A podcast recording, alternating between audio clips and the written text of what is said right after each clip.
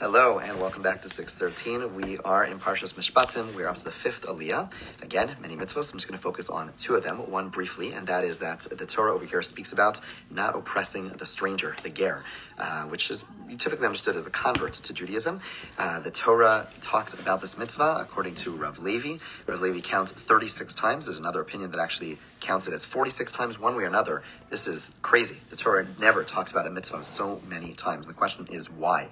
Why does the Torah speak about this so often? Uh, the Or HaChaim suggests that in the context specifically of us receiving the Torah, in the context of our historical, uh, our, our incredible history and our historical lineage, a very precious lineage, a person may be led to believe that we are far superior to anyone else. And even those who join our faith are simply not as good as we are. We are far superior. And therefore, the Torah over and over again, the Torah recognizes that it's very normal for us to feel better than we are, quote unquote, the chosen people. Kohanim, it's critical. The Torah reminds us over and over again don't allow the preciousness and the uniqueness and the greatness of being a Jew, don't allow that to get to your head. Treat everyone, regardless of their background, and specifically those who have a different background, with incredible respect, with incredible, with incredible love. Do not in any way mistreat them. God will take it out severely on us. We have to recognize the incredible dignity of everyone, regardless of where they come from, and don't allow our, you know, perhaps our, our, our history and the fact that others may not share exactly that history. Don't allow that to get to our head. Okay, that's point number one. There is another prohibition in this aliyah, and that is prohibition against bribery. Don't take shochad. I saw, interestingly, someone suggested the word shochad comes from the word echad, uh, and that is what is the connection between bribery and oneness, and that is because when we take bribery, we become one with the individual who bribed us. Uh, the Gemara relates that it's not only giving money that is considered a bribe, but even giving help. The Gemara talks about a story where there was a, a, a judge, a dayan, who was traveling by boat, and when he came to the shore, there was an individual there who gave him a hand to help him pull him out of the boat. It's a normal thing that you do if you're at the, at the, at the shore, if you're at the docks, that's what you do. You help people out. And the individual then came to him later on uh, as a litigant, as someone who was, was going to be judged, and this person was a dayan. He said, I can't take this case. Since you were once kind to me, I recognize that gets in the way of my judgment, and therefore I cannot be a judge for you. Okay, but it's even broader than that. Rabbi Elchonon Wasserman, uh, the prime student of the Chafetz Chaim, uh, shares the following, a very famous piece where he talks about the fact. He says, he argues, I should say, he argues that belief in God should be self-evident. You look around at this beautiful world, you can hear the birds chirping in the background over here. You look at the magnificent uh, physical body that we possess. You look at uh, history. It, it, there is so much good and so much wisdom and so much clear design in the world. He says that it's expected of every single being, whether they were exposed to the Torah or not, to come to the conclusion that there's a master in the world, that there's a creator.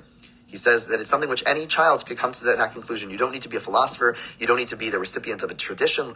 You just and you need to think, and you would recognize that God controls the world. He says, well, if I'm right, then why is it that so many brilliant people did not conclude that God runs the world? And here he gives quite a strong criticism. He says the reason that many wise people did not come to this conclusion is because they were bribed. They were bribed. What bribe is there? The bribe is that if God exists, we have a life of responsibility. We have a life of very particular commandments and very, uh, you know, a, life that, that is, that we, we have certain limitations which kind of make it difficult and we have responsibilities which are not always so easy.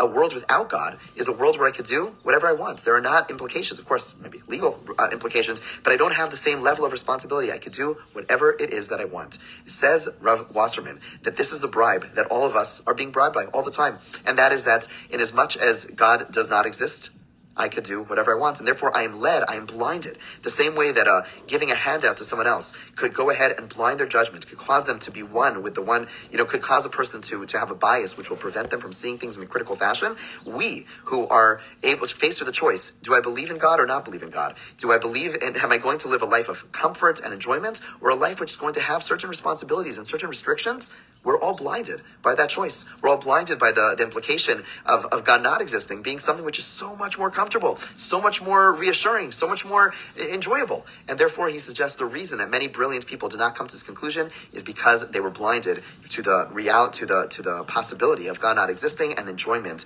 which is a bribe, an enjoyment that it would eh, that it, that it would entail. And to think to recognize that bribery is something that takes place all around us. We're always looking. We have so many different calculations to recognize that perhaps we want to say say something to perhaps fit in. We want to do something for so many do something for so many ulterior motives. We all have biases that that that encourage us to perhaps do things which are not always so accurate, not always so right. And the first step is to recognize those biases, to recognize our limitations, to recognize we're human. The same way the Torah says that even a penny, even giving just a drop of money, even giving a hand to a brilliant sage, to a brilliant judge, will pervert, will will, will get in the way of their judgments. To recognize that there are so many things that get in the way of our judgment, that cause us to be biased in different ways, to look at people in different fashions, and to recognize that. That's the first step to being able to overcome those biases, recognizing them. Recognize that we all have biases. They're all people, we're, we're biased by people's charisma. We're biased by, by, by our own mood. We're biased by so many things, and to recognize that, that's